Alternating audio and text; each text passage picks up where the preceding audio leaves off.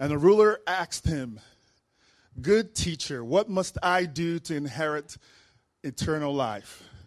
And Jesus said to him, Why do you call me good? No one is good except God alone. You know the commandments do not commit adultery, do not murder, do not steal, do not bear false witness, honor your father and mother. And he said, All these I have kept from my youth.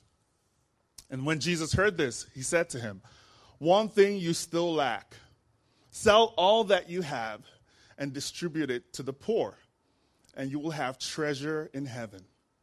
And come and follow me. But when he heard these things, he became very sad, for he was extremely rich. And Jesus, seeing that he had become sad, said, How difficult it is for those who have wealth to enter the kingdom of God. For it is easier for a camel to go through the eye of a needle than for a rich person to enter the kingdom of God. Those who heard it said, Then who can be saved? But he said, What is impossible with man is possible with God. And Peter said, See, we've left all our homes and followed you. And he said to them, Truly I say to you, there is no one who has left house or wife or brothers or parents or children for the sake of the kingdom of God, who will not receive many times more in this time and in the age to come eternal life. That's the reading of the word. Let's all pray together. God, we thank you for your word. I pray, even as Jeremiah shares, you convict us through your word. Speak to him, speak through him to us, God, today.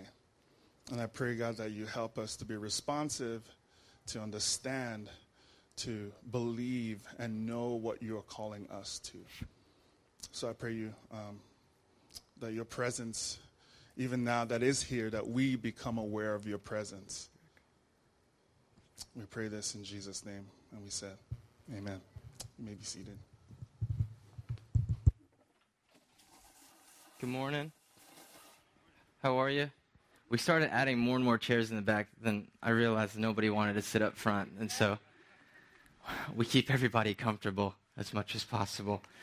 Um, before I start, the tagline for this morning's sermon is Risk Faith and Finances, Week 2 Risk. And um, by way of introduction, about a month ago, when we saw that uh, Faith and Finances was coming up next, I emailed Craig and I said, Hey, Craig, you know, all the churches that I admire, they do a good job of putting out a disclaimer at the start of these giving sermon series, and they say, This is only for those who are deeply committed to our church. If you're visiting, this isn't for you. If you're not a believer, this isn't for you. And I said, We should do that. And then I started reading this passage, um, Luke 18, uh, the rich ruler. And you start to realize that he, he goes up to Jesus, just curious because he's heard about him. And he says, What must I do to inherit? Um, what must I do to inherit the kingdom? And he, he's not even a follower of Jesus yet. And all of a sudden, he goes straight to sell everything that you have. And so, as much as we try to keep everybody comfortable, um, it, it, didn't seem faithful to what was going on in the text. And so, the question is who is this for this morning? Um, and, and quite simply, faith and finances, money, is for anyone who just wants more of Jesus. If you're just curious about him, um, you want to know what he's about, you want to know what, what what his heart beats for. Um, this is for you. And when I say more of Jesus, I'm reminded of a friend of mine who said um, he, he was going through a difficult time in his life, didn't, didn't know where the Lord was. And, and he, he went out to the beach one day and he was looking out at the beach and, and he, he saw the ocean. And he thought, Lord, if you made all of that, if, you if you made all of that, if you're that big, why is my experience of you this small? If you're capable of, of so much, why, why is my experience of you this small? And what you have in this text is someone going up to Jesus and saying, just tell me a little bit more. Um, and what you find, the biggest hindrance to more of an experience of God um, has so much to do with his money. And, and our, our unwillingness to have this full adventure with Jesus, often the biggest stumbling block to that um, is what we feel about our money. And so this morning, there's going to be three points. Um, three points. First point is um, why is it difficult for the rich to enter the kingdom? Two, how do I enter the kingdom? And three, at this cost, do I even want it?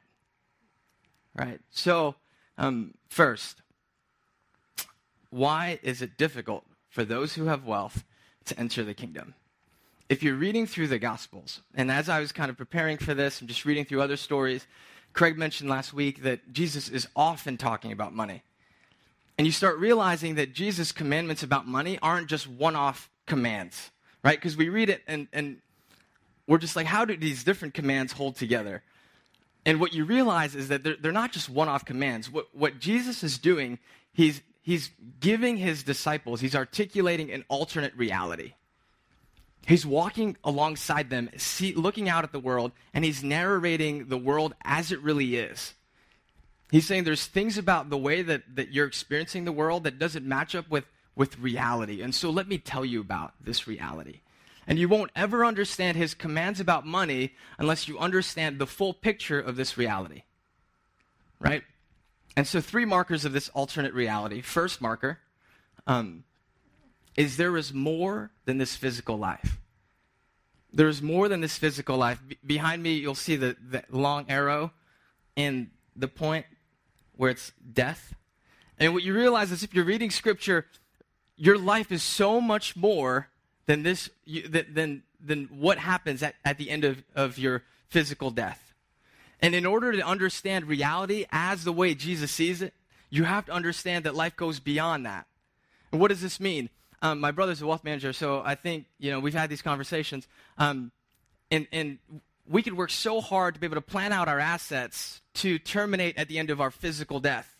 Uh, the hope is that you know we at the end of you know our retirement we've built up enough of of a cushion in order to be able to gather enough assets to acquire a comfortable retirement, and that at the end of our physical death, our kids could liquidate it and then split it among themselves. The dream. And then hopefully they just don't fight about it and they can still see each other at Thanksgiving um, after you die. But when you when you read what Jesus is talking about, he's always talking to the rich, and he's saying, "Don't you understand? There's so much more than this physical life." And you will not understand reality until you understand that, that the impact of what you do with your money now has implications for what happens after you die. And that should be terrifying if all we're doing is ta- figuring out what to do with our money um, in this life, in, in this stage of, of where we're at. Because often, when he's looking at folks who are, who are just storing up and storing up and storing up, what he refers to, to them as, as is fools.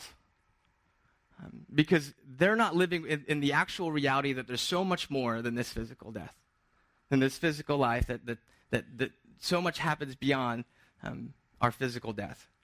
Second, not only is that um, there's more than this physical life, um, two, there's more than what you can see. There's more than you can see, and therefore you have to consider um, the invisible. Often in, in Scripture, in the Gospels, um, Jesus is referring to the fact that there's an enemy. And there's an enemy, and he says that the enemy comes to steal, to kill, and destroy. And um, it's within this framework that he starts to understand why money, why, why money is so powerful. Because money in of itself, I mean, it's like a physical piece of paper, it's a number, it's a digital number on a screen, but why is it so powerful? And what you find in the Gospels is that money is powerful because it's a tangible proxy for invisible longings and fears. It's a tangible proxy. So you know when you're like married or in your dating relationship, you're not really fighting about the dishes, right? It's a proxy. It's a, every fight is a proxy fight. It's a proxy battle for something deep and invisible that you're unpacking. Often you can just blame your parents for something that you know they ruined you for, but most of what we there's so much more than what you can see. It's a tangible proxy for individual longings and fears. And I, I put some of mine, you know, so, so what, what, is, what is money about? It's about signaling to the haters that you're successful. Um, it's, about, it's about gaining respect from people that, that you want to respect you. Um, it's about making sure that you're never going to have to depend on anybody else. Right? It's about acquiring the things that you think will bring you happiness, even though every academic paper and study shows that you know things can only do so much for your actual happiness. But what does the enemy do? Um, I've heard it recently said that what the enemy longs to do is to seduce, coerce, and intimidate. He seduces you and, and places you in a culture of materialism that says, if I could just get that next thing, I will be twice as happy.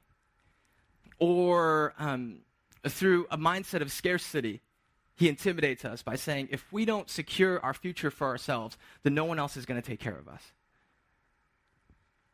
Um, and, and, and what we find over and over again that Jesus and his commands um, is pushing us back to see not the, the, reality as the enemy wants you to see, um, but reality as, as he wants you to see. And so the third marker is that in his reality, in Jesus' reality, there's grand reversals. There's grand reversals. And, and this is more of an implication of point number one. So if you live with an expanded horizon, right, what, what he talks about when he's, when he's you know, giving his disciples story after story, um, he's, he's rather harsh. He comes off rather harsh in the book of Luke to those who have, to those who are rich. And you're saying, like, is, is God just angry with people who, who have money? And, and in other passages, you find that no, there, you know, he has many followers who have money. But, but when, he, when he talks about those who have wealth, it's more of a shorthand.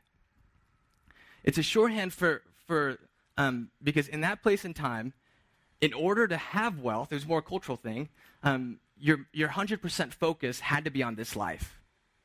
And so the reason why he's, he's often railing against the rich is because their mindset. It's not so much that they have money, but more of the mindset behind it that says that all they have to focus in on is, is this life alone. And he says this is the mark of what it means to be unfaithful. So if you think about it, this is how it sort of makes sense because he's often talking about how the last are first you know, those who, who have wealth now and experience happiness now, um, about, you know, the Lord is going to meet those who, who, who, suffer, you know, and, and, and the, the future in, in the coming kingdom, life is going to be this, this, this alternate reality. Because if you think about it, you know, those who, who might not, who might live with an expanded horizon, thinking about the future, might not have the things to flaunt. Um, but it's because they're living on alternate reality that, that, that causes them to relinquish more of their assets. Um, so, one, they live within, ex- we have to consider an expanded horizon. Two, we have to consider the invisible. And three, we have to consider that in this alternate reality, um, there are grand reversals. Um, so, why is it difficult for those who have wealth to enter the kingdom? It's because in this life, in the here and now, the wealthy have the most to lose in this alternate reality. Um, they have, they have to, the most to relinquish. They have the most to offer to God and say, This is not mine, this is yours. And, he's, and, and Jesus is looking at the rich ruler and he's saying, Oh, yeah, this is really hard. Because you, you've based your identity, you've based your comfort, you've based your security on this proxy and it means so much to you. And so to relinquish it can feel like life or death. And so the question is if it's difficult for the wealthy, for those who have wealth to enter the kingdom, how, how do I enter? How do I enter? And this morning, um, what we find in the text um, is that we have to risk. We have to risk our life and our family's life they, uh, my buddy also said, the same guy who told me that thing, I think he's really profound, I guess. Um, he, he said that, you know, the mark of whether you believe in something is not whether you're willing to suffer for it, but if you're willing to make your kids suffer for it. Like, that's how you know if it's real for you, right? And so that's why I say this morning we have to risk our life and our family's life on this alternate reality. We have to risk our life and our family's life on this alternate reality. This is what it means um, to enter the kingdom. This is what it means to have faith. Because often we make faith about intellectual assent. But if you read in Scripture, I don't think Jesus, Jesus doesn't really care about intellectual assent. He doesn't say, oh, okay, you said the, the thing in your heart. Usually, the risk of faith comes with, um, comes with a, a real life, real life consequence of, of what it means to follow. And so we risk our life and our family's life on this alternate reality. Um, and what I want to say is there's, there's two risks. Okay, there's, there's, a, there's a small risk and there's a big risk. There's a small risk and there's a big risk. The small risk of risking your life and your family's life on this alternate reality is you could potentially lose out on the things that um, was previously named on the previous screen. So, so um, what it could mean is it, you might not be able to live um, in the house that, that you always dreamed of growing up, in the town that you, you always dreamed of growing up. Um, you might not have the number of homes during your retirement that you imagined you would have. Um, you might not be able to send your, your kid, I mean, unless they go on scholarship to that private school you always hoped. Um, and you might not be able to signal to all the haters that you're as successful as you, you hoped when they were bullying you in high school. But it's a small risk because the bigger risk is, is Jesus saying, um, The thief comes to steal, kill, and destroy, but I have come so that you might have life and life to the full. Because what happens is when you put your money in with Jesus, he rearranges, he imputes new meaning. He carries you forward and explains this is how life was supposed to, supposed to work. Um, and the, the bigger risk that we run when we don't place our lives and our family's life on this alternate reality is we don't have fellowship with Almighty God. We don't get to live with Him as the center of our lives. Um, we, don't, we don't communicate to our children in, in, in word and in deed that, that He is the God that they're supposed to run after with everything that they have. And the bigger risk, the bigger risk is that we never encounter the divine.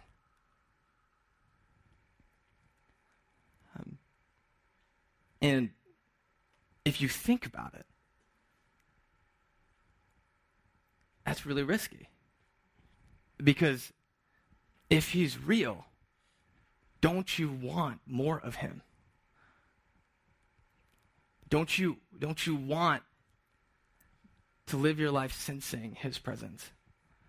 Don't you want freedom from the things that the enemy negatively um, imputes meaning into your life with? So, one, why is it difficult for the rich to enter? Two, how do I enter? I've, I have faith, real faith that causes me to risk my life and my family's life on this alternate reality of the kingdom of God. This is what the alternate reality is. And scripture, I mean, the Christianese way of saying it is, it is the kingdom of God. Last, at this cost, Okay, so what is it? Wait, let me, let me jump back. So, what does this look like practically? Um, because often we want to hear, okay, so just tell me a percentage. It's not, is, are you saying it's not 10%? Is it, uh, is it 11? Is it 11%, Jeremiah? Just tell me a percentage, you know? And I really, what you, you find is in, in the New Testament, the commands of Jesus seem amplified. Because the more of an experience of God we have, it seems like the more he's calling us out further to trust. And so the question this morning, two, two, two questions. You know, if you're like, okay, so what's my next step?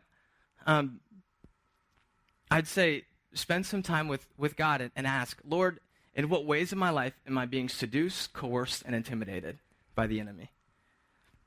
Um, in the area of money, in what ways am I being seduced, coerced, or intimidated? And two, Lord, how much are you calling us to risk as an act of living in your alternate reality? How much are you calling me, my family, to risk as an act of living in your alternate reality? Um, so, three, at this cost, do I even want it?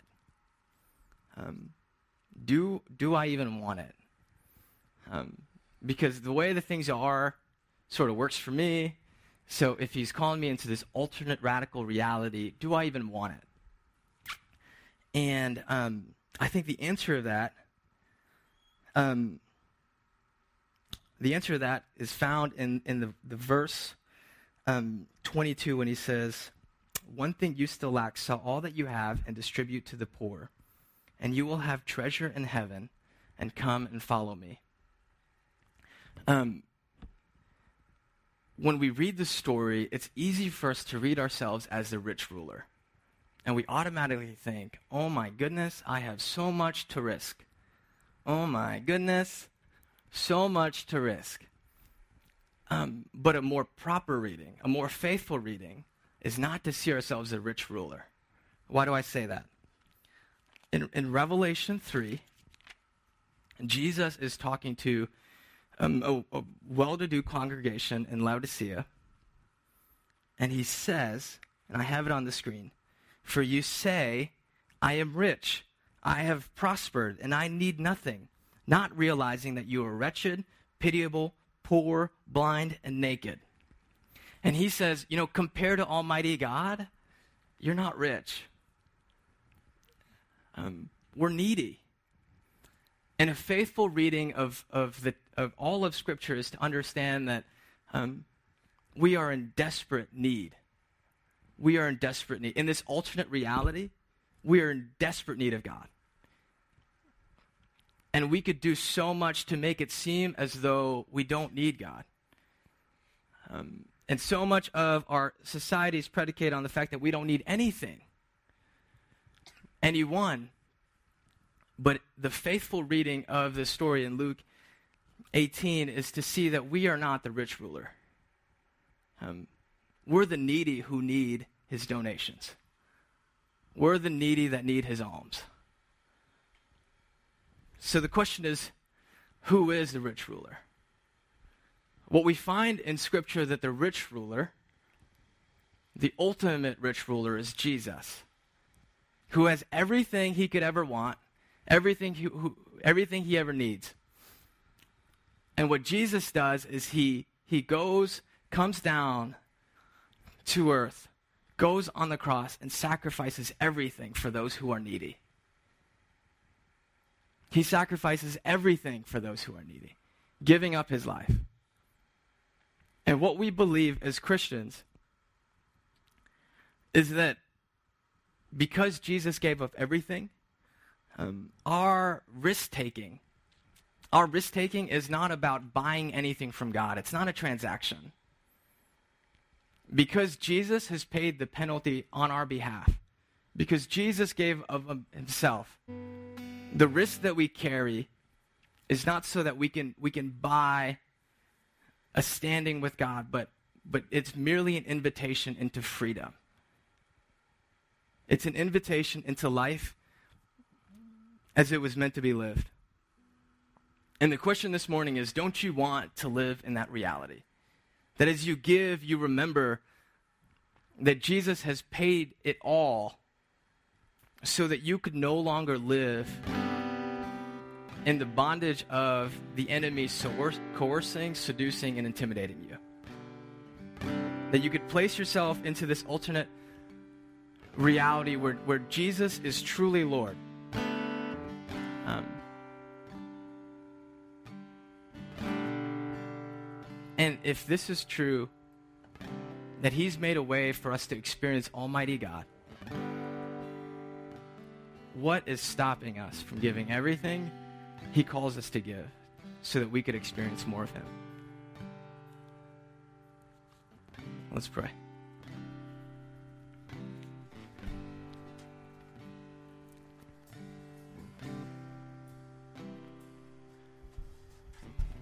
Lord, you've called us into such a dynamic faith.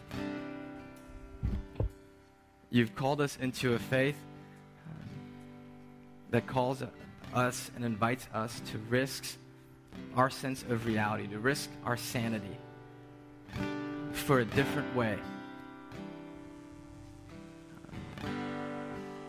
Lord, and we believe that the different way that you're calling us into is an alternate rhythm for how life should be lived.